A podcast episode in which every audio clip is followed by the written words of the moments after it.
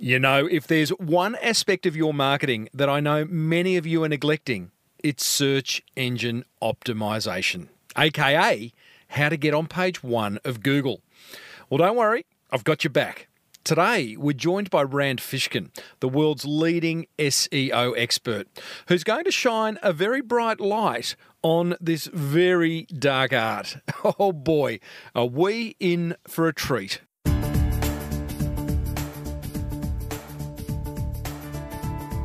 Hey, before we immerse ourselves in episode 380 of the Small Business Big Marketing Show, and I've got to tell you, it is a full immersion in this episode.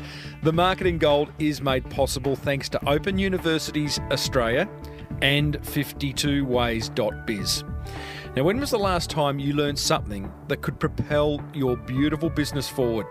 Outside of listening to this show, and a big thank you for that, your answer may well be not in a very, very long time, Timbo. Well, that's cool, but maybe it's time that changed. Check out Open University's online courses over at open.edu.au. Someone's got to be the smartest in your industry. It may as well be you. And we're also made possible thanks to Dale Beaumont's 52 Ways live events that are touring Australia and New Zealand in 2018. Yep, the 2018 dates have just been released. You have no excuse to get a whole lot smarter in your business because it's one very full day of just amazing tips, tricks, and insights. 52 ways actually to grow your business. And free tickets are available over at 52ways.biz. Grab one for yourself and for a couple of mates, I would suggest. I said, welcome to a small business marketing show where successful small business owners share their souls to take your marketing straight to the lead. Now, here's your host, Mr. Timbo Reid. And welcome back to the Small Business Big Marketing Show. I am your host, Timbo Reid, but you infinitely more importantly, you're a motivated business owner and you're ready to crank out some great marketing to build that beautiful business of yours into the empire it deserves to be, which is exactly why this show exists. It, exists for no other reason. Well, it's an opportunity for me to rant on too, I suppose. But hey, if it's your first time around, welcome. If it's your 300th and 80th time around, then love your work. You are definitely a motivated business owner. Bit of a different show today. Rand Fishkin, the world's leading SEO expert, is going to hold our hand and lay out exactly, and I mean exactly, how to optimize a podcast's show notes so they rank on page one of Google. But don't turn off if you're not a podcaster, because Rand's tips apply just as equally to blog posts and all website pages. But I hit him up because I wanted to know how to optimize my show notes. Love podcasting. Um, I'll explain exactly how to incorporate storytelling into your marketing messages so you can sell more stuff.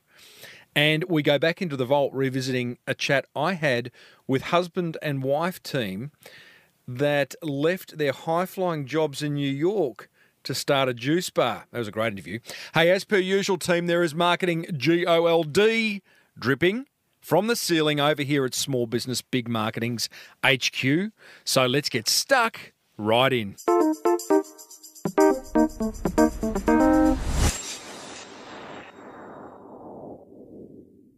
Coming up after today's interview, I am going to show you how and why to write simple stories to help you sell more.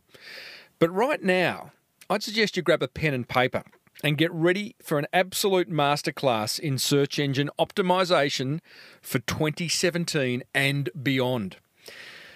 Today we're joined by SEO Doyen. There is no other word to describe this guy. Rand Fishkin from SEO software company Moz, who is, in my opinion, the world leader on this like incredibly important topic that many of us choose to ignore at our peril.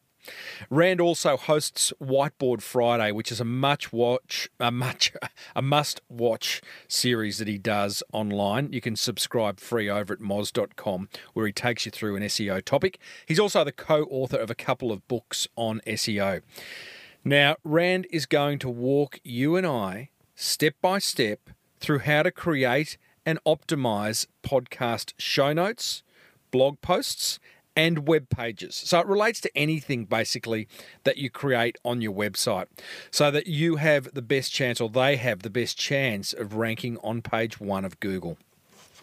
Now, some things to note, team. You'll hear me say we're screen recording the interview for later reference. Well, it turns out there was no additional value in doing that, so I've decided not to use the screen recording. Uh, we do get a little bit geeky at times using some big SEO terms like uh, metadata and uh, permalinks, but don't freak out. I make sure we bring everything back to layman's terms. Now, uh, this is one episode you're going to want to share with your team or anyone responsible for creating content on your website. And Rand mentions SpeechPad transcription service being $2 for 10 minutes of audio. It's not. Uh, so, in the show notes for this episode, I give you a couple of other options. One which is free for the first 30 minutes. So, um, be checking the show notes for that.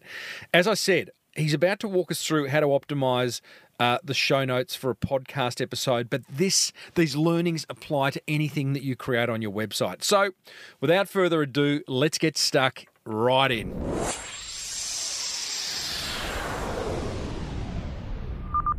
Rand Fishkin, welcome back to the Small Business Big Marketing Show. Oh, thank you for having me again, Tim. Rand, it was episode 206 in September 2015 that you were last here, and I'm guessing that uh, a lot has changed in the world of SEO uh, since that date. So, is it reasonable for a small business owner to think that they can still get page one Google rankings? Absolutely, absolutely. I mean, depends on the keyword, but certainly possible. Lots of small businesses are doing it every day. Is it a lot harder, or you just need to know what you're doing?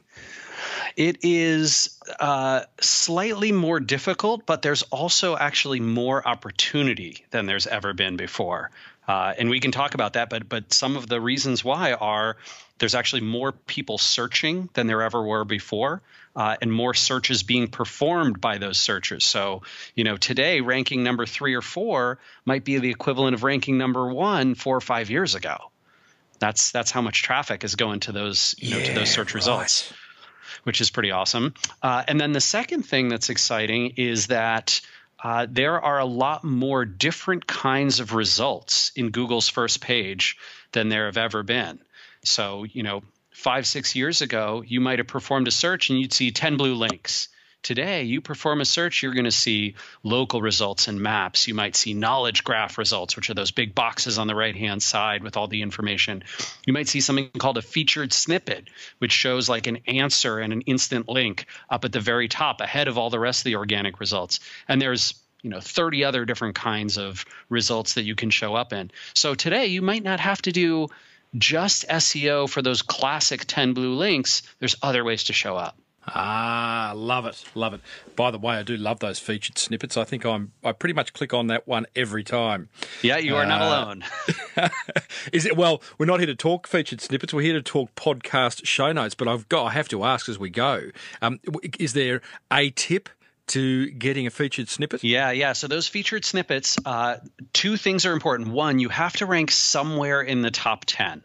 It certainly helps to be higher up. We see that featured snippets more often go to results number, you know, one, two, three than seven, eight, nine. But we've seen results that uh, featured snippets that come from result nine, result number 10, uh, just not page two. Hmm. The second thing is a lot of it is about sentence structure and formatting.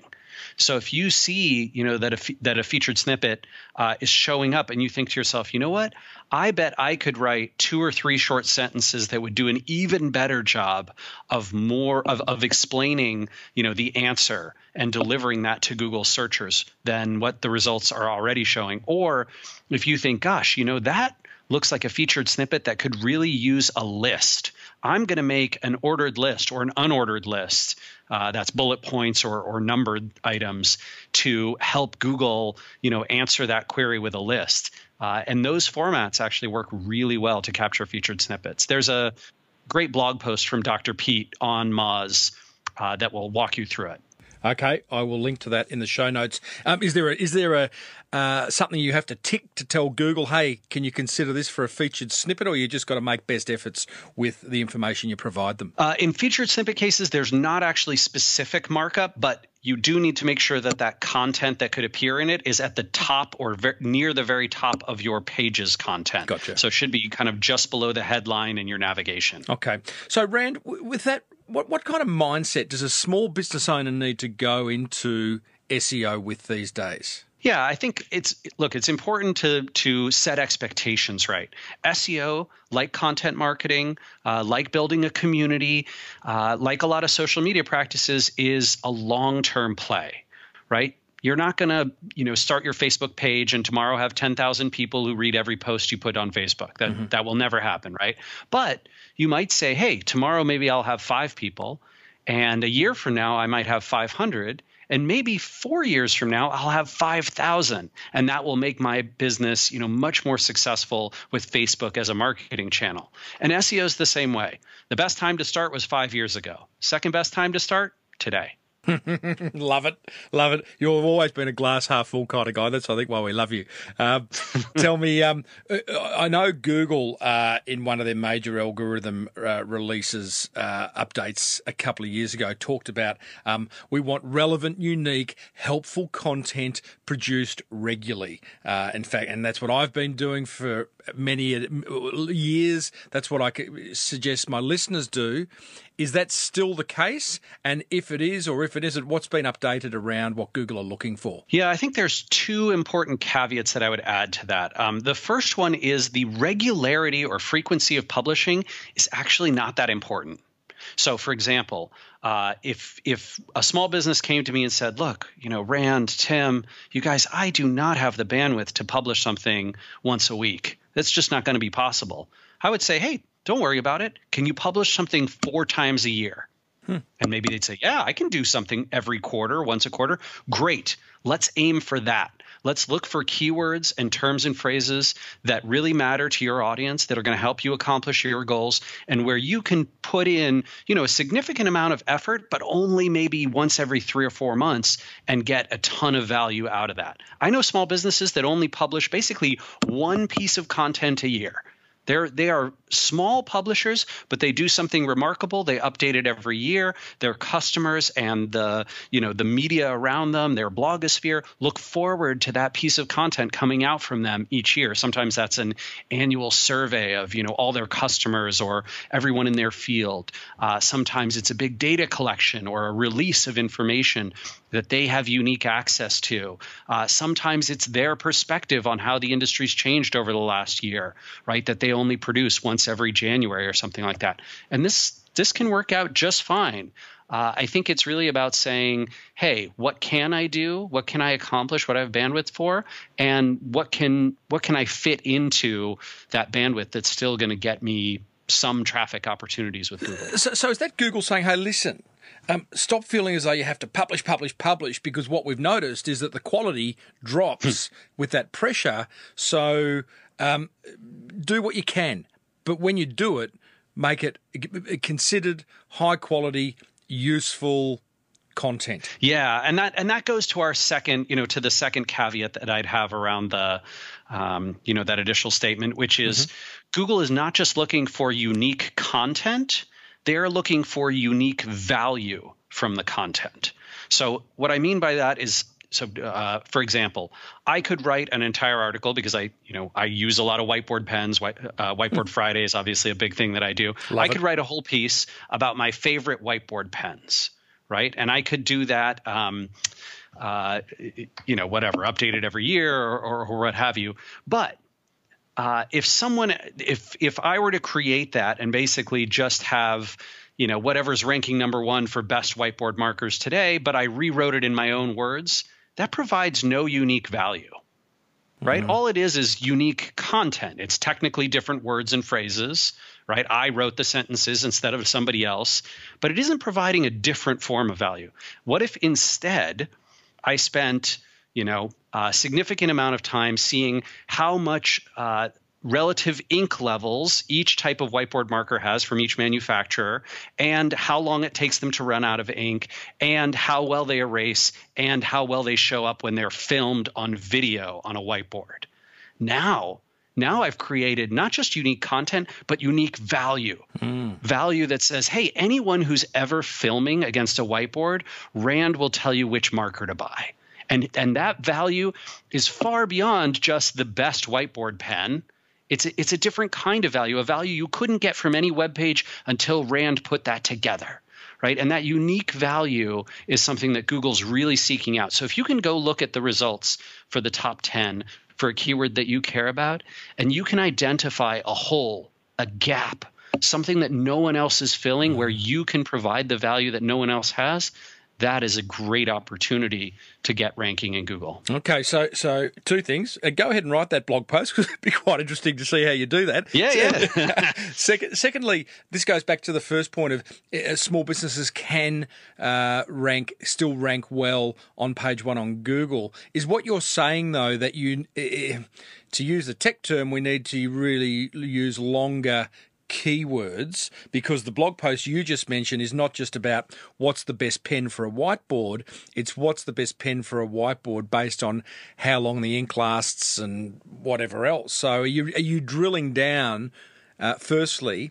And secondly, yeah. does that mean there's, you're going to get less people searching for that, but the ones who are are closer to doing something with that information, buying from you, contacting you, signing up? Yeah, it's, it goes both ways, right? So if, if, for example, you could intuit that there are features of best whiteboard pens that people determine, uh, you know, criteria that would say, hey, this is what best means. Best is not just one person's subjective opinion. Best is a series of six criteria, and I'm going to grade the pens on all of those. You can probably rank for just best whiteboard pens right? Now, mm-hmm. you might say, you know what, that keyword is super competitive. I don't think I can really provide a lot of unique value there. I don't want to go after such a hard to target keyword. So I'm going to go best whiteboard pens for video, right? And hey, there's only a handful of people who search for that every month. But you know what? My whiteboard pen company is pretty small. A handful of new visitors and new buyers every month would mean a lot to me. Great. Now you can target a more specific searcher intent, a more specific set of keywords, and your content will be a perfect match for those visitors. Love it. I want to get stuck into the podcast show notes as we do. Uh, talk to me about how far is Google off from actively uh, indexing and accurately indexing audio, Rand? Um, still a long ways, as, much, ah. as best as we can tell. It is. It is pretty. Um, I don't even want to say half-assed. I'm not sure they're making a real attempt at this mm. point to index podcasts and shows and show uh, show those highly in search results. Uh, the only times that you're going to see podcasts are one when they're extremely well linked to and and very well covered um, and, and extremely authoritative, and two when they have superb transcripts. Um, and you do see you do see some podcasts do quite well uh, and videos actually whiteboard friday being a good example because they provide not only that um, multimedia format, but also a text content, accessible, readable, browsable, parsable piece of content underneath the video or next to the video or next to the audio clip uh, that will walk you through the whole thing. And that that's why you see a lot of podcasters today, you know, putting up not just show notes, but really detailed descriptions of what's in there and, you know, all the different sections, a lot about their guests all those kinds of things. Okay, well, let's get stuck in. So, what we're going to do now is we are going to real time search engine optimize this actual episode that Rand and I are recording. you Love laugh. It. That's an evil laugh. Yeah, yeah. Let's do it, man. um, so, some things to note. Um, uh, correct me if I'm wrong, Rand, but the learnings that, the, that listeners are going to get here apply just as equally to any web page of their website or any blog post of their website. Correct? That's right. Yeah, okay. absolutely. We're going to try and we're going to try and do a universal approach to small business SEO here. Love it. Um, just so listeners know, I use WordPress to manage my website's content, so that's what we're working in. I use a plugin called Yoast. Rand, you can challenge that as we go, uh, but that's what allows me to put in the metadata into my into that page of the blog posts. Um, I am screen recording this, so uh, people will be able to view that later. Um, now let's get stuck oh, in. no, I. Uh... Tim, I, I love Yoast. I don't know if you know, but I actually I actually gave that blog its name, that that plugin and uh, and that blog. So when when Yoast first introduced himself to me, uh, this is Joost de Valk, right from the yeah. Netherlands. So he uh, he said, you know, my my name is Joost. It's J O O S T, and I said Joost, like toast with a Y. and he said toast with a Y. I love it, and that's when he That's registered it. Y O Y O A S T. Well, it's one of those plugins that's been around forever and a day, and from what I can Yeah. tell, it continues to do what it needs to do very well. So why change? Oh, we love it. Uh, we love good, it. man. All right. Well, first of all, let's get stuck in. Uh, how important are show notes and how long do they need to be? Now, before you answer that, Rand, I have a love hate, and I think I represent many podcasters here.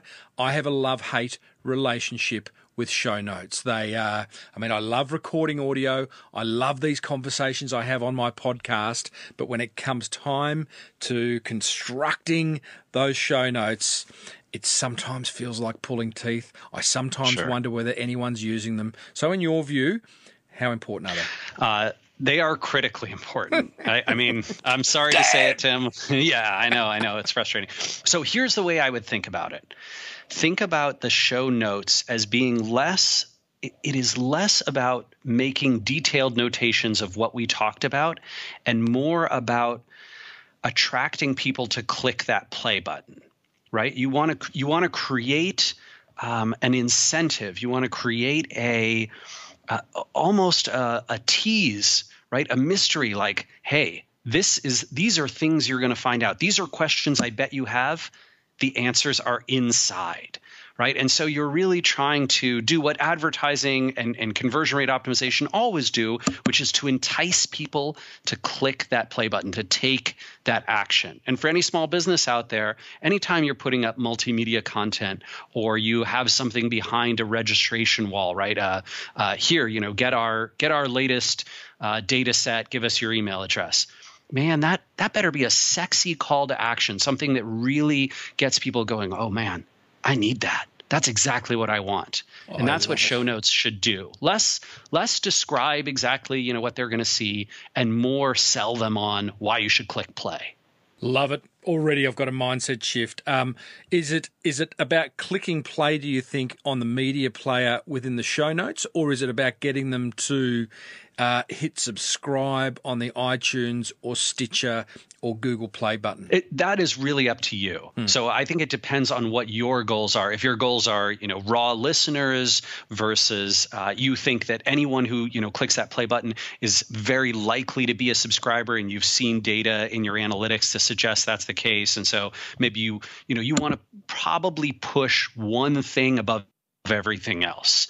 Maybe that's the play button. Maybe it's subscribe on iTunes. Maybe it's Stitcher. But whatever you know, whatever platform you're going after, whatever call to action you can make that that is a single one, and then maybe have some you know, oh, okay, you're not in iTunes or you're not an Apple user. Here's some alternates. Gotcha. Okay, love it. Mindset shift. Now, I've broken this discussion up, Rand, as you know, into on page SEO of the show notes and off page SEO. So, we're going to talk on page first. Um, as I said to you uh, in an email in the lead up to this, I, I don't know what I don't know. Um, so, I need you to kind of go, hey, you've forgotten this or you've forgotten that, or that's not important. So, I'm going to start off by saying, how do we determine the focus keyword that this Yeah. exact interview should rank for? Yeah, so you're going to need to do some keyword research. And uh, luckily, this is a pretty fun, easy process. Um, there are some free tools out there. You can certainly use just Google themselves, right, or Google's free AdWords tool. I really love a tool called Moz Explorer, uh, Keyword Explorer, and that is. Um, Free for the first few queries a day, but Tim, I've actually given you access to have? my account so that we can run as many queries as we want here. Uh, so, the way to get started with this is just to think very broadly. So when this show goes up, what is it going to be about? the ultimate show notes for a podcast episode. Ultimate show notes for a podcast episode. So we're trying to help people optimize their podcast show notes. Correct. Okay. All right. So why well, don't we well, type do you in think so? Do you- what about you? That's what I. That's that's why I contacted you. Well, and so that is, I think that's a very specific one. We could go broader and say something like, we're trying to help small businesses do SEO, right? Uh, we could say we're trying to help um, with uh, SEO for small publishers. We could say we're trying to do SEO for podcasters. Or we could go all the way down and say, hey, we're just trying to create the ultimate guide to show notes for podcasters. What do, what do you think? Well, I like I like being specific, and I think it'd be interesting to see what uh, sorts of searches. I have no idea what'll happen if we type in podcast show notes to Keyword Explorer, but I think that would be great. Doing that now on the screen sharing. Uh, I'm going to go. Can I? I'm going to go Australia because we're most of the Sure. audience is in Australia. So I've got podcast show notes. Search. Okay. I, I do warn you uh, because Australia has a smaller population and a smaller search population. I sometimes recommend for non geo-localized queries that you use the United States. Okay. And the reason being just because there tends to be so much more search volume and search variation, and we all speak the same language yeah. roughly. Gotcha. Okay. Done. All right. On the screen. What are we doing? All right, so let's scroll down and check out that list of keyword suggestions down there. Okay, so, So- what we've got, and remembering this, I, primarily this is an audio interview. So um, I've got now a box with five keyword suggestions podcast show notes service, podcast show notes, podcast show notes template, podcast show notes iPhone, and podcast show notes examples. So why don't we click that link below there that says see all 1000 suggestions because that'll give us a lot of Yeah, right. uh, keyword information. And now we can sort of see, hey, you know, there's a few with some with some monthly volume. So it looks like most people when they search for podcast show notes, show notes is actually two words, not one. Aha. Which is an interesting, right? And that's important as well because we want to structure our content in the way people search for it. Mm-hmm. So podcast space show space notes will probably do better for us as a focus keyword than podcast show notes all one word. And what that what Moz Keyword Explorer is telling us is that it's of all the keywords it's showing, its monthly volume, the word the keyword podcast show notes is has the most monthly volume, correct? Uh, this is actually sorted right now by relevancy, but you can change that to sort by volume. Um, so if you click that top column, you can sort by volume, but you'll probably get some, you know, very far afield Yeah. keywords like podcast, right? If you want, we can scroll up to the top and uh, see where it says um, include a mix of sources. So underneath podcast show notes, it says, yeah, there you go. Okay. So why don't you choose something that's sort of closely related? There's some options in there like um, only include keywords with all the query terms. Okay. Podcast show notes. And in this case, we we probably want to break up to uh, put that space in yeah, because right. it's being very literal. Okay. So You can do that in the search bar up top. Yep, done. Okay. All right, so we're doing a search for podcast show notes in the United States. Only include keywords with all of the query terms. Right. And And, this now- is this is the most uh, complicated part, right? So Yeah, now yeah. uh, there you go. Now you've got a list. So show notes, show notes service. Not a ton of search volume around this term, but there you go. I think we should make podcast show notes the central keyword. Right. Okay. Done. We love that. So, um, yeah, I would. I mean, and the fact that there isn't huge search volume. I mean, how much search volume is there? Is that is that eleven to fifty? Literally eleven to fifty searches. Per month, yeah. Per month. And that has uh, so it's pretty accurate. Uh, 95% of all uh, keyword volumes that we've tested fall into the range that are reported here. Right. So, do you think that's despite the small volume? Do you think that's what we should go with? Well, I mean, uh, if if you were able to rank number one, and let's you know let's be optimistic. Let's say there's 50 people searching for this every month. Yep. Uh, and we think it's rising, right? Because more people are doing podcasts and more people are creating show notes. Uh, I would say that you know 50 people searching and potentially 25 to 30 of them clicking on our link every month. That would be pretty worthwhile. I mean, that starts to add up. Happy with that. Yeah. Okay. So uh, we've got our keyword. And, and why is that so important, Rand? Uh, if you if you don't know which keyword or keywords you're targeting with a blog post or, or with any type of piece of content, it's very, very difficult to optimize for it. You mm-hmm. don't really know what does the searcher want from this, Yeah, okay. right? And and what do I, what information do I need to provide? You don't know what keywords to include in your title, your headline, your meta description. You know these important places to place keywords. Gotcha. You don't really even know uh, what other words and phrases should I be including, and how should I, I be helping this person? Because you, I feel like you can't get inside a searcher's head until you know what they typed in. Okay, gotcha. All right, let's move on. Uh, we've got a lot of ground to cover here because there are there's so many component parts to Sure. optimizing a page on a website, and and hence I think that's why a lot of small business owners either don't do it or don't know how to do it. What's the headline for this episode then? Now that we know what the keyword is. Well, we want to write something that is going to uh, be sexy enough that people want to click it. It's enticing, but it includes these three words podcast, show, notes, and, and preferably all together, preferably somewhat close to the, the start of that headline. So, for example, we could say, uh, the ultimate guide to podcast show notes Like that. We could we could also alter that. If we thought hey this is going to be less of a big big guide and more of a specific we're going to try and give you the quick and dirty version we could say how to optimize your podcast show notes to get more traffic. Oh yeah. right? Yeah, yeah. so you know those there there's options around that. We could even have something like uh, podcast show notes what to do to have seo success there's Mm-hmm. a lot of options available we could test different things it's really up to us and what we think is going to resonate with searchers and visitors Mm-hmm. as well as how we want to angle our content Okay. What would you do? I'm going to have to keep asking you that. Sure, sure. So for me, I feel like we are not necessarily doing the ultimate guide. I think we're more doing a, a little bit of a how to. So I think how to make uh, podcast show notes successful or how to make your podcast show notes 10 times better. Maybe that, that one. like that. Okay. Uh, right. Um, I'm moving on to content now. All right. So the, the the guts of the of the show notes, if you like. Now, the overall question is what to include. Right now, for an episode of the Small Business Big Marketing Show, I have a lengthy guest bio. I, I talk about what topics are covered in bullet point form. I share the top three learnings from my interview. I link to any resources that are mentioned during the discussion, and I have some sponsor links. And that's what feels very laborious. And now that you've told me up front that I should be more actively concerned about the whole aim of these show notes is to get people to, uh, as you said, either click on the play button or subscribe on iTunes, whatever I choose that to do. I'm feeling Yeah. that that my current structure is not doing that. I write those show notes because I think my listeners are going to go there to find out all the stuff that we talked about. So I might I might try and do like a little bit of extraction. Maybe take um, one really powerful exchange that you and I might have during this podcast and write that up, you know, verba- verbatim. You know, your question, my answer, your response, my response, right? And take that and say like, there's a lot more like this. You will get more tips like this one.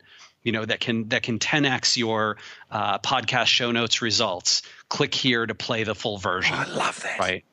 And so that way you're sort of like enticing them into, oh my God, that is such a great idea. Look at what Rand and Tim were talking about. I got to hear the rest of this. And then you could go into, right? Then you could have, here's what else you'll learn. And now here's a little bit more about who Rand is and who Tim is. And now here's, you know, the rest of the notes. So, what you're saying, to be clear, is first and foremost, identify what I consider to be the most powerful part of our interview. And are you suggesting um, have a have a transcript of that and um, an audio clip? Yeah, and Tim, I'd also display that visually. So I would take, you know, per, perhaps icons of us, right, our our avatars, put those next to the quotes, uh, and I'd have that section, right, that that exchange between us below two other elements. First, at the very top of the page, the headline. Second, a brief description, maybe two to three sentences that could potentially be a featured snippet for Google, right? When someone searches for how do I make better podcast show notes, and you have a, you know, this uh, podcast will walk you through how to create better podcast show notes, including X, Y, and Z. Um, you know, check out this whatever it is, 45 minute interview with with SEO uh, Rand Fishkin, right? That kind of thing. And then I'd have that call out, right, and the the the visuals there, and then I'd go into the rest of the show notes. And how long that transcript? How long are we talking? Because what am I identifying a 10 minute exchange or literally a, a 30 second exchange? Because uh, the transcription. I'd go for I'd go for more like 30 seconds, right? You really yeah, yeah. want that teaser. Yeah, gotcha. Okay. So then below that, I'm still uh, I'm still doing the bio, the links to resources mentioned, um, my top three learnings, or not so much. Yeah, I like I like the top three learnings a lot. I might even put those directly below uh, the you know the play button, so that someone could could sort of have that idea of like, oh yes, I'm going to learn those three things. That sounds mm. great.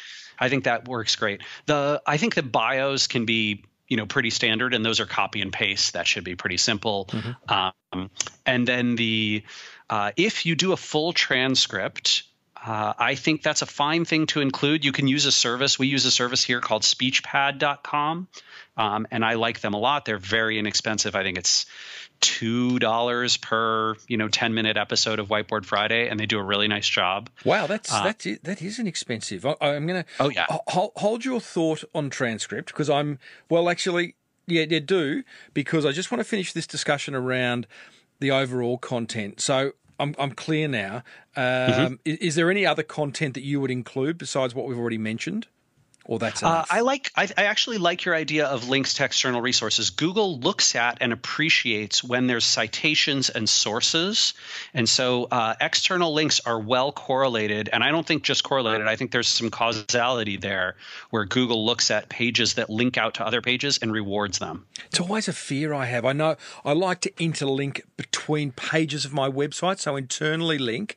Tell me if I'm mm-hmm. wrong, but what I'm thinking there is, hey, at least I'm I'm holding them within my website. Um, right. I, I do link externally, but I give it good consideration um, because I see them as doors out. I see every link to another website as a door out of mine, and then I've lost lost people. Am I wrong? So here's here's the way I would think about it, just philosophically. Uh, if you and I have a conversation, and I, for example, tell you about a great service like SpeechPad, I think that actually earns your trust in me better than if I say, oh, um, yeah, my brother works on this, or yeah, Moz actually offers a service. I think when you recommend a third party, whether it's you know as a source or a resource, a citation, uh, a recommendation, I think that actually builds trust in you as the place to go. Hmm. So rather than a door out, I think of it as a way to build trust between the parties. Nice. So two questions around that. Uh, should the external, should every link open in a new tab. I, I like opening them in new tabs yes, generally. I think that's yep. not a bad idea. Right. And the anchor text. So the words that you use to link, how mm-hmm. important is that anchor text? It's very important when people link to you. It's somewhat less important when you link out to other people, but critical piece, make it obvious. So make it obvious. Uh, any visitor should be able to look at a link and say, aha, I know exactly what I'm going to get when I click there. Gotcha. Gotcha. Hey, Rand, I'm loving this. Getting quite awesome. excited. I, I, I, I, am getting excited about writing show notes again after uh, 378 episodes. I mean, what's going to be super cool, Tim, is is when you publish one of these, and I don't know if it'll be the first one you publish, right, in this format, but but when you get this idea and you start practicing a little, and then you find yourself ranking on page one, and then you find yourself ranking number one, and then you find all these new subscribers coming because they searched for something and they found you. That that is yeah. such a fun experience. Yeah, yeah, I love SEO for that reason. Yeah, no doubt, uh, no doubt. Tell me, um, uh, okay, so we've covered links there. Uh, I know the content. What? Get back to content. Um, I used to include tweetables, which I thought was very cool and sexy, but I didn't see that many people tweeting. And what that meant is was I'd extract um, a, a, a, quote from the episode, 140 characters or less, put it in a cute little box. If someone came to the show notes and clicked on it, it automatically tweeted it out, tweeted it out through their account. Is that just sure. clever, too clever for too cool for school? Uh, n- not entirely, but I like a format slightly different. So what what I like to encourage is rather than making people, you know, sort of compose the tweet and send it out, I love crafting that tweet yourself, right? Sending it from your Twitter account and embedding your own tweet that promotes it. The reason I love that, two things. One, it can get you more followers on Twitter because people will, you know, retweet you and they'll see your Twitter account. And so they're more likely to follow you if they do use Twitter. And clicking retweet is way easier than having this, you know, click to tweet, open a new window. Oh, I'm not logged into my Twitter account, you know, all that kind of thing. Just so I understand that, you're saying still grab a quote, 140 characters or less from the interview, um, tweet it out under my account. Are you then saying Yep. grab a screenshot of that and embed not that? a screenshot. No, no. The the embedded tweet.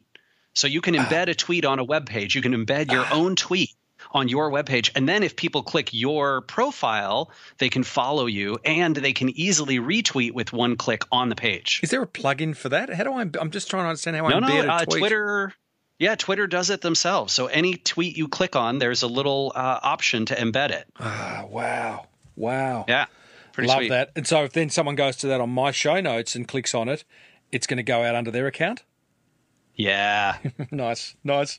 right. Um, okay. Um, keyword density within the whole context of these show notes. This concept of how many times does the keyword have to appear? Is there a rule? Nope, you don't have to worry about that anymore. Uh, that is that is some old school SEO that is no longer applicable. So long as you make sure that your content solves the searcher's problem and you know uses words and phrases intelligently, you do not need to worry about keyword repetition some certain number of times or what percent of the text is some other keyword. You can write creatively and freely. So how does oh, that? That's a relief. But Yeah. I'm, all, I'm now getting a bit anxious and going. But but but how does Google know that if I don't put podcast show notes, which is my keyword for this episode, in more times than everyone else? Yeah, yeah. Well, so think about it this way. What kind of search engine would Google be if one of their primary components was how many times did a, an article repeat a keyword? They would rank the spammiest, scuzziest, most useless crap at the top all the time, right? And and sometimes they used to, right? The early 2000s, you got a lot of that. Uh, thankfully, Google's um, you know engineers are some of the smartest in the world. They have natural language natural language processing capabilities that are vastly beyond what virtually any other company on the planet has. They have machine learning systems to be able to determine whether searchers found content useful or not. They know whether you know certain words and phrases are correlated with content being relevant to a subject or not. They can look at sentence structure and phrasing and paragraphs. Mm. Trust me, these guys, they, they have spent decades perfecting this, and, and they're really good at it at this point. Talk to me about best use of headings. I know in my uh, in WordPress, um, I have the op- option to choose headings one through to six. It's a drop down menu. I highlight some text and I can make it a heading one through to six. What do I do with that? Yeah. So for the uh, headline of the piece, the you know the title, which appears also in the web page title and shows up in Google as the title of the page, uh, you should make that the the headline or H one, and there should only be one of those. That's the one that goes at the very top. For the other pieces, for you know sub headlines, I generally say, you know, if you have a very complex piece of content, maybe you're going to use H2s and H3s, or headline two and he- headline three. Headline two is slightly bigger. Headline three is even, you know, is slightly smaller. I would rarely ever use anything other than those two. And a lot of times you probably won't even need headline three. Is it is it um is, is this headline thing telling Google something, saying, "Hey, this is more important than the"? It's it's a little less for Google. It, it does give them a slight bit of contextual information about like here's the subsections of the piece of content, but it's mostly for visitors, right? It's to help separate out just it's like when you're reading a book and there's you know a new paragraph or a new chapter or a new section of a chapter right and it's it's helpful to segment those it's really about visitor user experience Rand, let's move on to. And by the way, guys, I'm talking to Rand Fishkin, who is the the founder of uh, Moz.com, which is, I, I would argue, the world's leading source of SEO information. He does an amazing thing on Fridays called Whiteboard Fridays. I'd sign up to that.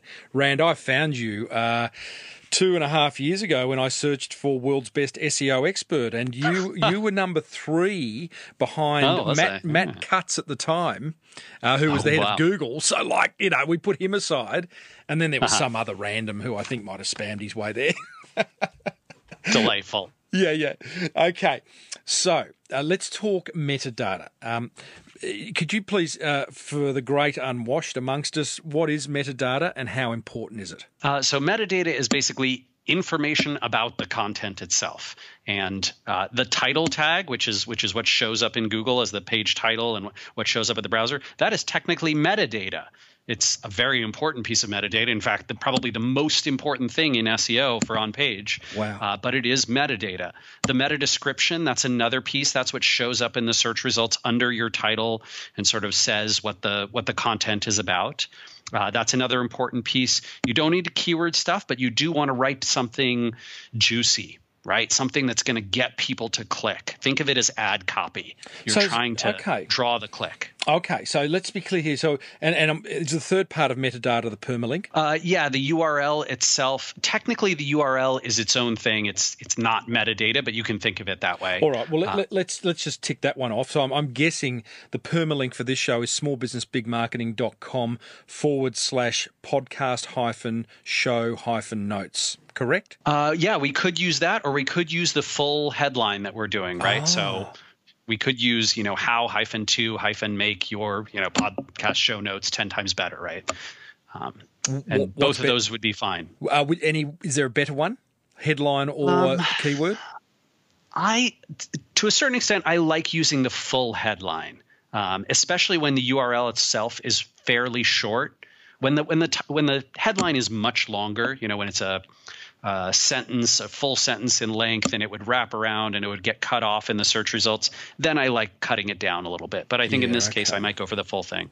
Okay, so now we're going to move on to page title. Now, I think we get 60 characters. Uh, that's what Google allow us before they cut us off, correct? Uh, it, it's actually a little variable right now. So um, it's less about the raw number of characters and more about the width of the characters. So to use pixel width, Oh, wow. meaning that, for example, an I, which is a very thin character, will not cost you very much, but an M, which is a much wider character, will cost you more. Um, you don't need to worry about that.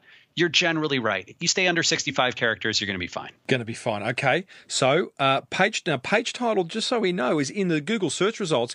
This is the blue sentence, Yep, the, the blue that's copy right. that sits right above it. And, and I think the important part of this, Rand, and correct me if I'm wrong, but getting your page title and your meta description copyright, as you say, this is like writing an ad. And the better Yeah. you do it, um, the more likely you are uh, to have someone click on it. Absolutely. Okay. That's right. The the title and the meta description are the two big elements along with the URL that are going to drive people to click or not click. Okay, what's the page title for this episode? Uh, it should be our headline. Aha. As well The as headline and the title should match. And the reason that's so important is because if someone clicks on a title and they get to a page that doesn't have those words in the headline, they are often going to click that back button.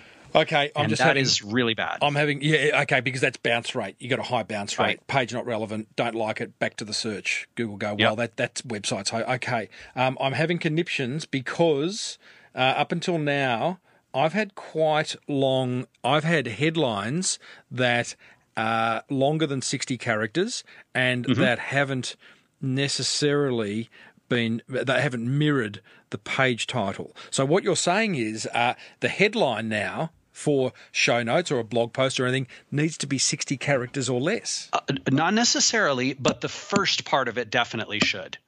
So, for example, if you wanted to make the the title of this piece, um, how to make your podcast show notes ten times better, and fifteen unusual tips from SEO guru Rand Fishkin, right? Like you you could do something like that. I actually hate the word guru, but Come on, mate. I'll use it if you don't.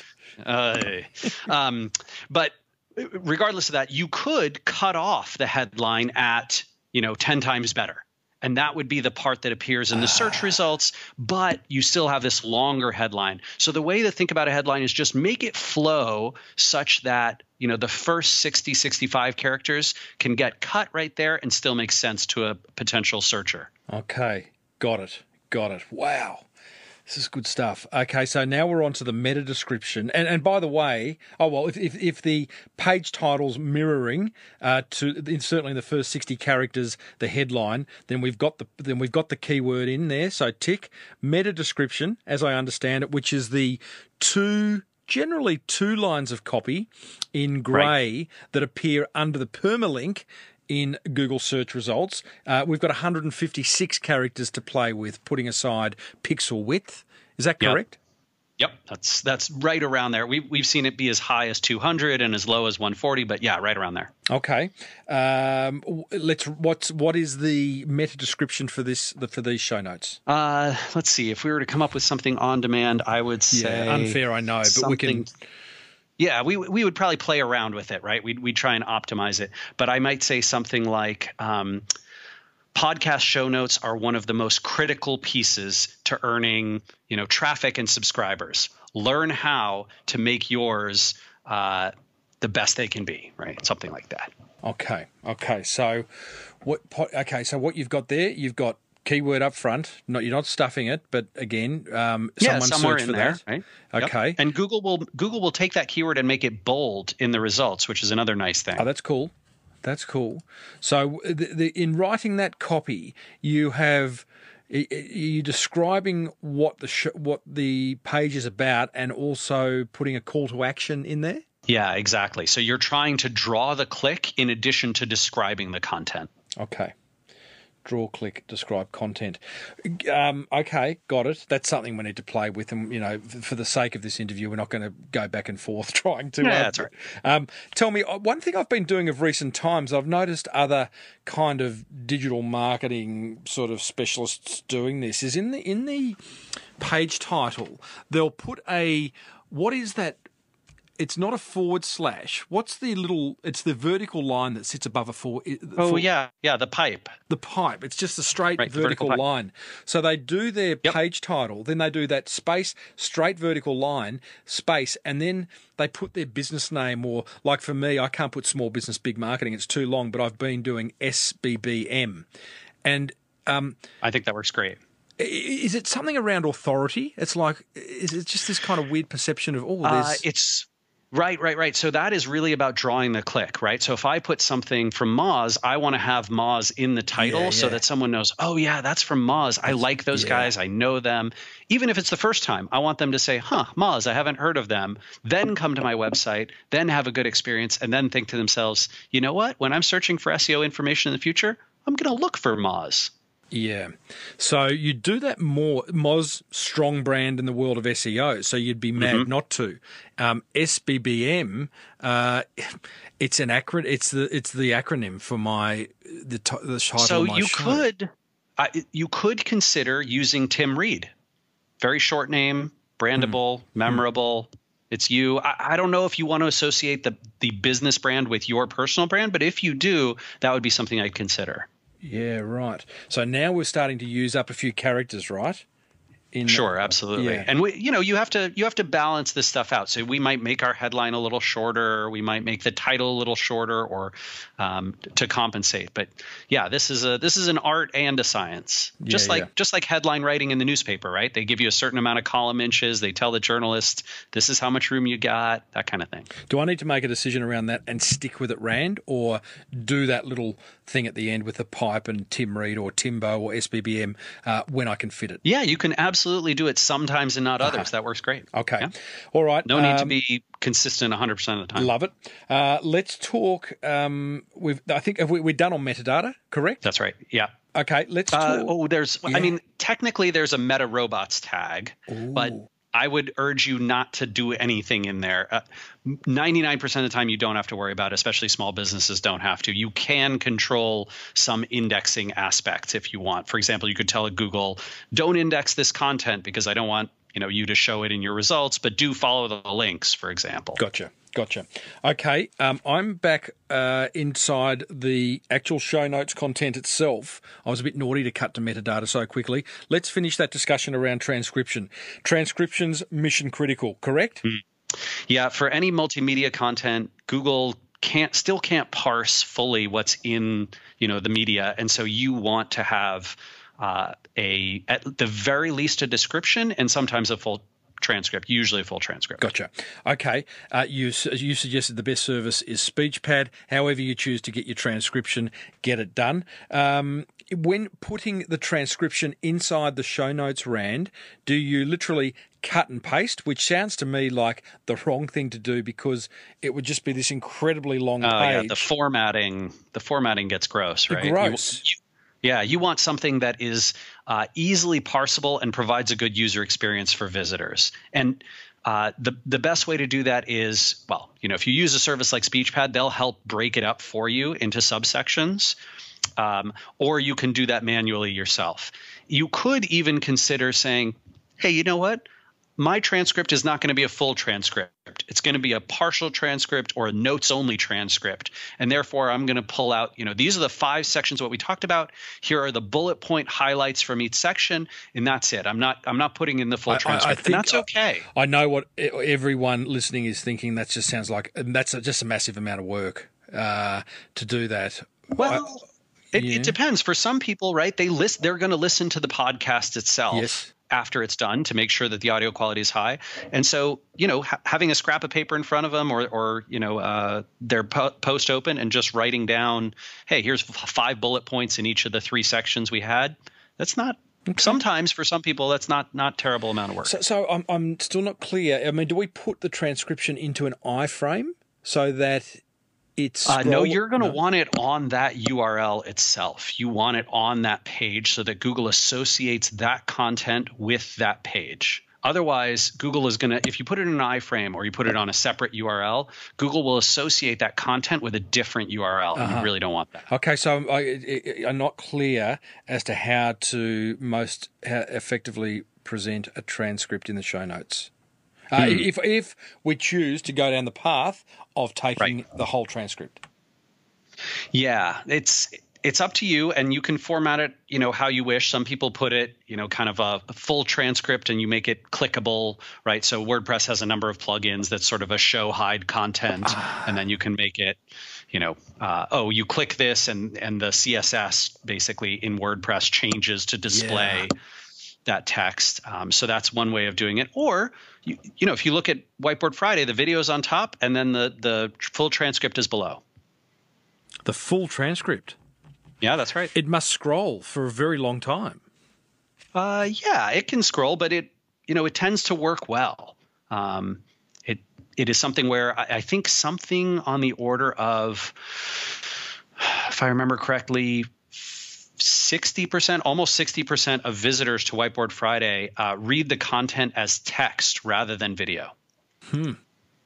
Which is pretty wild. Yeah, and yeah, uh, yeah. for podcasts, I have heard that is quite similar, especially so NPR, uh, National Public Radio here in the United States, is a very popular podcaster. And uh, they, when they do transcripts, those transcripts are much more read than their audio is listened to. Wow. Do, do you give uh, people the, in Whiteboard Friday or any show notes? Should you give people the opportunity to print the transcripts? So also have like a PDF download. Uh, we have not generally done that because we've n- rarely, rarely seen demand for it. But if if your audience is a very you know print heavy type of audience, yeah, mate, you could consider it. Yeah, okay. Okay. Love it, mate. Um, we've done transcript images within the show notes, Rand. Um, Yeah, those are those are important. If you can get a visual, so for example, uh, Tim, do a search in Google right now for podcast show notes. done. I think you'll see the same thing I do. Do you see that featured snippet at the top? Uh, no, I don't. Uh, I'm just going to refresh. No, I don't have a featured snippet. The first thing I'm seeing is nine steps to better podcast show notes and seven benefits. Aha! So I've got a featured snippet uh, in mind. Maybe it's because I'm in the U.S. Correct. and you're Correct. .com.au. Oh yeah, I don't get it in. The, uh, so go to .com, delete the .au, and go uh, Okay. Google.com. And uh, what you'll see, and it's okay if you don't see it, but um, you know what I see is uh, basically that same post, but a featured snippet, and it includes a visual image. Right, so Yeah, this right. the guy who's ranking number one right now, which is the Audacity to Yes. podcast.com. Um, it's an old post. It's from 2011. so Really I think we could I think we could beat that guy out. Uh, but do you see how he's got that visual up in the top right hand corner there? Yeah, I'm this is why it. visuals, yeah, images are so critical because they can be in the featured snippet. Um, and they're even more popular on mobile. And as you know, mobile now has more than 50% of all Mm-hmm. Google searches. So getting that visual uh, to ma- you know to be something that's relevant that is going to entice the click think of it as part of the you know sort of snippet part of the thing that's drawing the click Okay, so uh, embed video, uh, embed vid- uh, images in the show Yeah. notes. Um, if you have more than one, I mean, we're just leaving it to Google to decide which one to grab. right If we're, you really want to feature you want to really want to choose one that you think is kind of the most important most featured one and you probably want to give that one a name uh, in the alt attribute Ah. and in the image file name that is the keywords gotcha, gotcha. So, for example, you would want to say, you know, better podcast show notes and you know have a have a visual maybe a screenshot of something we did um, or a, you know an example of a great show notes with call outs or whatever it was right could even be just photos of you and me chatting but Yeah, gotcha. kind Tell me, um, just to this, uh, we've done a search for podcast show notes in Google. The fellow who's Mm-hmm. got the number one position, it's from 2011, September 2011, two, uh, three down, three search results down. There is um, uh, a a search from March 2017. Uh, maybe eh, why? Why is something so old getting top position? I mean, I think in this case, it's because the content does such a great job of answering the Right. searcher's query, and also because uh, this is a pretty well linked to website. Yeah, it is. um, and and a well linked to individual URL. So lots of people have linked to Audacity po- to podcast.com. Yep. And lots of people have linked to this particular post over the years. One of the nice things is when you earn that top ra- ranking result, a lot of people will find you in Google and end up linking to you, which is sort of that like you know, it's the late stage capitalism thing. The rich get richer, right? And the people who are on page two get nothing. Um, and and so this is something where if you you know start doing SEO, five years from now you can have big advantages over people who didn't start. Yeah, gotcha. Okay, uh, that's images. That, that's the only way to optimize an image, right? We fill out the alt text information and have um, used the keyword. Right. So the the image file name and the alt attribute uh, are are the critical pieces. And please uh, do be careful not to game or manipulate the alt attribute. Um, Google does. Uh, validate and check those every so often, and um, they've got some pretty good learning devices, visual learning devices, to see if you're manipulating that. When you, if if you do, um, not only is it bad for Google and it, and it can get your site kicked out, but it's also really bad for screen readers. So folks who are visually impaired and using a screen reader device. Yes. Um, for podcasters, that is huge because podcasts are Massive. a big, big part of how you know the uh, visually impaired consume the internet. Okay, moving on, Rand, mate. So appreciate this. I keep saying it, I know, but you've you've re you've breathed life back into me writing show notes. I'm excited to write the next one. awesome. um, uh, we've nearly finished with on page. Then we're going to move to off page. How important on page is a social share button? That button that you see on my website, for example, down the side that has Facebook, Twitter, LinkedIn, Pinterest, Google Plus logos, allowing others to share the content. Yeah, so off page SEO is pretty much still all about uh, links and distribution. So social media is a great channel for that. Email is a great channel for that. Uh, reaching out directly to people is a great channel for that. And certainly, you know, building your brand and your presence through conferences and events, uh, through in-person connections, right through through advertising or any broadcast channels that you want. Uh, you know the the key there and the difficult part for a lot of SEOs is getting those links, getting people to actually link back to you. And so finding a hook, a reason why people need to cite your work and source what you've talked about um, is a really great one. And I think that, you know, the most successful podcasters tend to publish stuff that earns those those direct links that people want to uh, include in you know whatever their weekly roundups and their uh, their citations and their sources when they when they're talking about what happened. Brilliant. So uh, that's a whole. We've had this discussion on this show previously about partnerships, identifying people who have the eyes and ears um, of our target audience that we also want to get in front of. Strike a partnership deal where they share your stuff, you share their stuff, and it's a match made in heaven. And so what you're also saying there is the backlink, the external backlink on someone else's site, is also Yeah. very important, right? Huge part of SEO. and try and control the anchor text on that backlink. So when I ask you, uh, Rand, to share this episode, um, I hand you the link and ask you to make sure that hey, it's um uh, that the anchor text would be you know ultimate podcast show notes or something to that effect, right? Yeah, the headline is a big part of that, right? So by calling your piece something, a lot of other people will call it that too, and that's how you'll get that anchor text.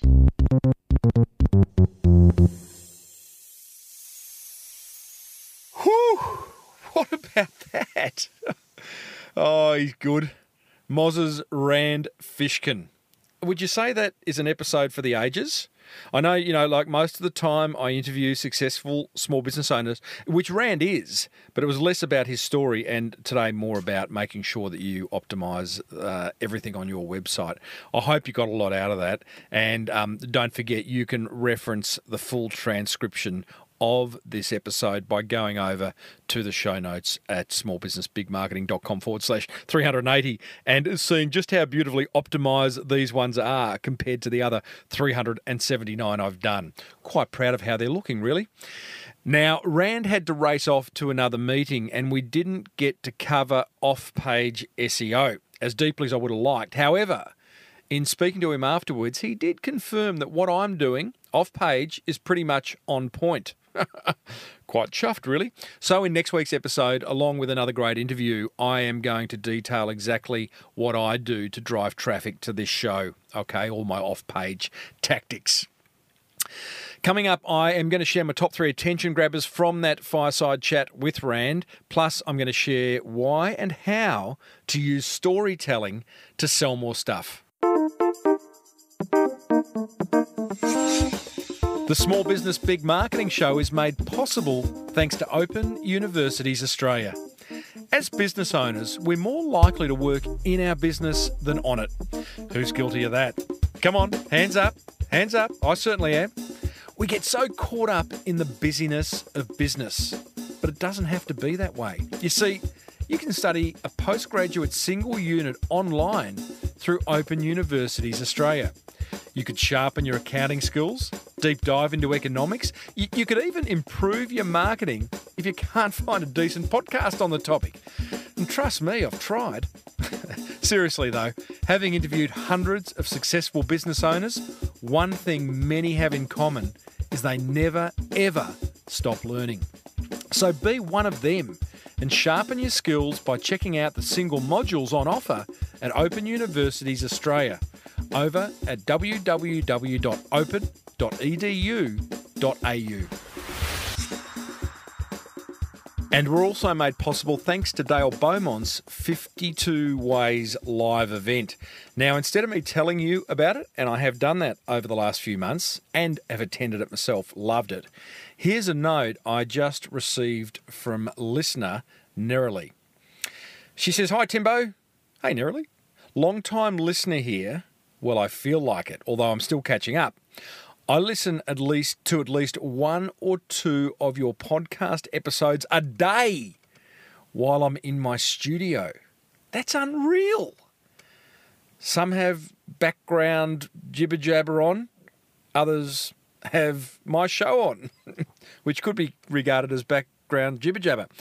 She goes on to say, I just want to say thanks for the info on Dale Beaumont's 52 Ways event. I went yesterday and came away hugely positive and pumped. I love that. Well done for taking action, uh, Nerily. Many don't. Many would have heard me speak about it, not gone. But that said, I know many of you have gone to great benefit. She goes on to say, It's been a really hard few months. I'm sorry to hear that. But now I'm getting back on track. I just wanted to say thanks. You're a legend, Nerily. So here's the thing, guys. We've got to get out of our businesses. We've got to get out and smell the roses, look around, go to events, expand our mind, meet other business owners, um, you know, experience what they're going through, hear their challenges, hear about their wins. And an event like 52 Ways allows you to do that. It's eight hours of learning, and it is like it is. Dale says shares 52 ways to grow your business in eight hours. I mean, it's brilliant. If nothing else, just watch him present.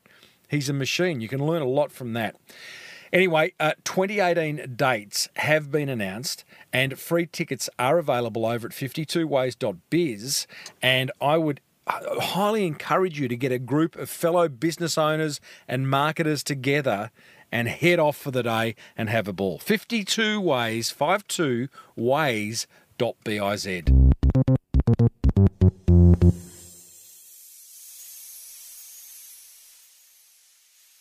All right, my top three attention grabbers from that chat with SEO legend Rand Fishkin of Moz, thanks to 52ways.biz and Open Universities Australia. Attention grabber number one getting on page one of Google is not magic, and any business can do it. I think this is such a relief to hear from the horse's mouth, so to speak. As Rand says, SEO, it's an art and a science. Yes, there is some work to be done. Yes, it does get detailed. And yes, it gets a little geeky. But why go to the trouble of creating a website full of helpful content, whether that be a podcast or blog post or whatever, if you don't optimize it for Google? So, my advice is to understand, then outsource this all important component. Attention grabber number two the embedded tweet. I love that. What a great idea. Uh, you have to do this retrospectively uh, once you put your show notes live, but that's cool. Uh, and I've done that. So, again, you can go and check the show notes for this episode and you'll see my embedded tweet. I love that idea. Attention grab at number three links to external resources. When you recommend a great third party service, it builds trust in you as the place to go. So, such the links aren't doors out of your website as once thought. Just be sure to have the links open in a new tab so people aren't leaving your website. I like that tip. Now, there are three things that grabbed my attention from that chat with Rand. There were plenty more, uh, but it's been quite a long episode already. I, I would love to hear what grabbed your attention. Head over to the show notes. They're looking good. Smallbusinessbigmarketing.com forward slash 380 and leave a comment. Let me know what grabbed your attention. What have you got to lose? It's time for one simple yet effective marketing idea that you can implement immediately. One that's not going to cost a fortune and that might just generate you more awareness, more inquiry, and ultimately more sales. I call today's idea the Tell Your Story, Sell More Products methodology. Whether it be fact or fiction, everybody loves a good story.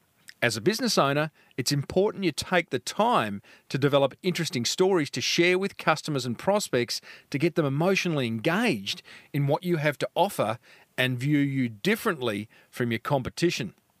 Here's an example of a simple fictional story about a farmer's shirt from an old J. Peterman Company clothing catalogue. And I quote When a man puts on this authentic French farmer's shirt, he may very well find that his hands look bigger. Is that woman over there giving him the eye and nodding toward the haystack?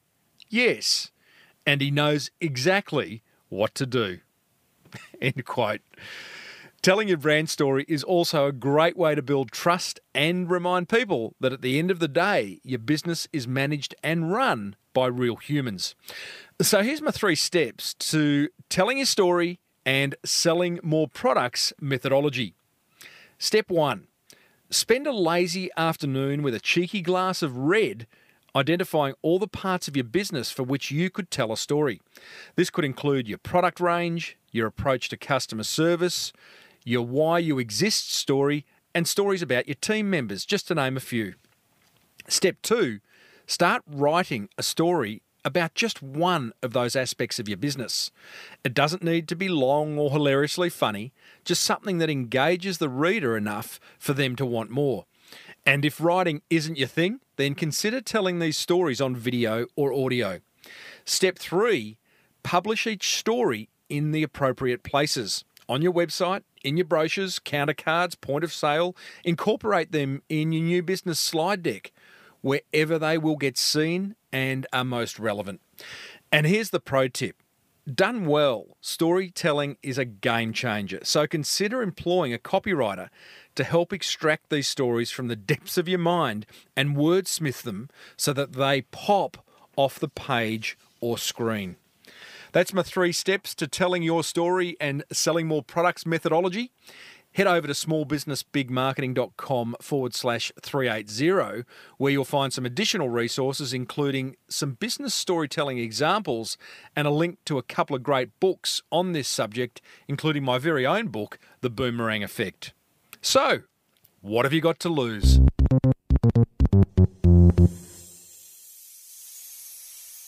Well, that almost wraps up another episode of the Small Business Big Marketing Show, but there's plenty more marketing gold coming your way in the weeks ahead, including chats with owners of actually some very big businesses that, like all, started off very small.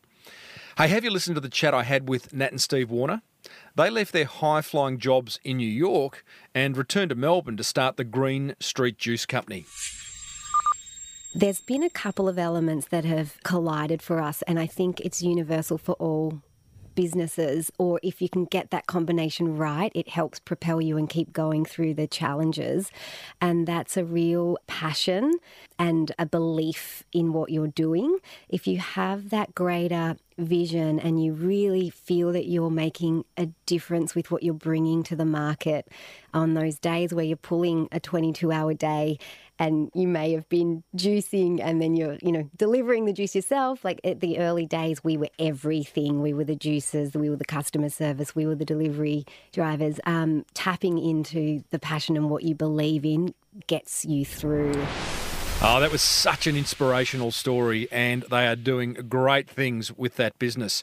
You'll find that full interview plus hundreds more over at smallbusinessbigmarketing.com, or you can subscribe free on iTunes. Uh, if you're serious about growing your business through smart marketing, then be sure to grab a personalised copy of my book, The Boomerang Effect, over at smallbusinessbigmarketing.com. I'd love to hear from you. You can email me, tim at timreed, reid.com.au. Hit me up on Twitter at Timbo Reid. Join the Small Business Big Marketing Facebook page. So many ways to engage with this brand. Hope you love it. Don't forget to sharpen your sword by enrolling in one of the single module online courses offered by Open Universities Australia. You can check them out at open.edu.au. And please be sure to grab your seat. It's free at Dale Beaumont's 52 Way 52 Ways, that should be, live event. New dates have just been released for 2018, so no excuses, huh? Head over to 52ways.biz and grab some seats now. Lock it in your diary and look forward to it. If you love the Small Business Big Marketing Show, then let other business owners know. In fact, just head off down the street now, walk into shops, grab shop owners' iPhones uh, or smartphones, open the podcast app, and look for the Small Business Big Marketing Show and hit subscribe. That would be just a wonderful way of paying it forward. Until next week, I'm Timbo Reid. Thanks for tuning in. May your marketing be the best marketing. Bye for now.